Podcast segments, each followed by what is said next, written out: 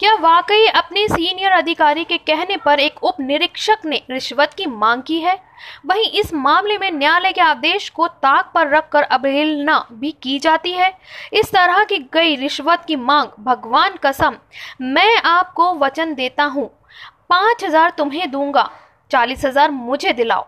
वाहन छोड़ने, एसआई ने वकील से मांगी पैतालीस हज़ार रुपए की रिश्वत। सिटिंग में फंसे एक अपराध में जब एसयूवी को सीएम न्यायालय के आदेश के बाद भी पुलिस ने नहीं छोड़ा वाहन मायने, थाने के एसआई कमलेश कुमार गौड़ ने इसके लिए रुपए रिश्वत मांगी। रिश्वत की मांग इन्होंने न्यायालय परिसर में खड़े होकर एक वकील से की।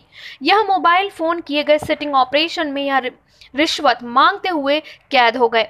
करीब 10 मिनट के वीडियो में ऐसे ही कमलेश कौर कहते नज़र आ रहे हैं कि, भगवान कसम, मैं आपको वचन देता हूँ, पाँच हज़ार दूँगा, चालीस हज़ार मुझे दिलाओ। इनका यह वीडियो पुलिस अधीक्षक राजेश कुमार सिंह के पास पहुँच गया। एसपी ने कहा कि एसआई को निलंबित करने की कार्रवाई की जा रही है। गुना से जालिम सिंह की रिपोर्ट।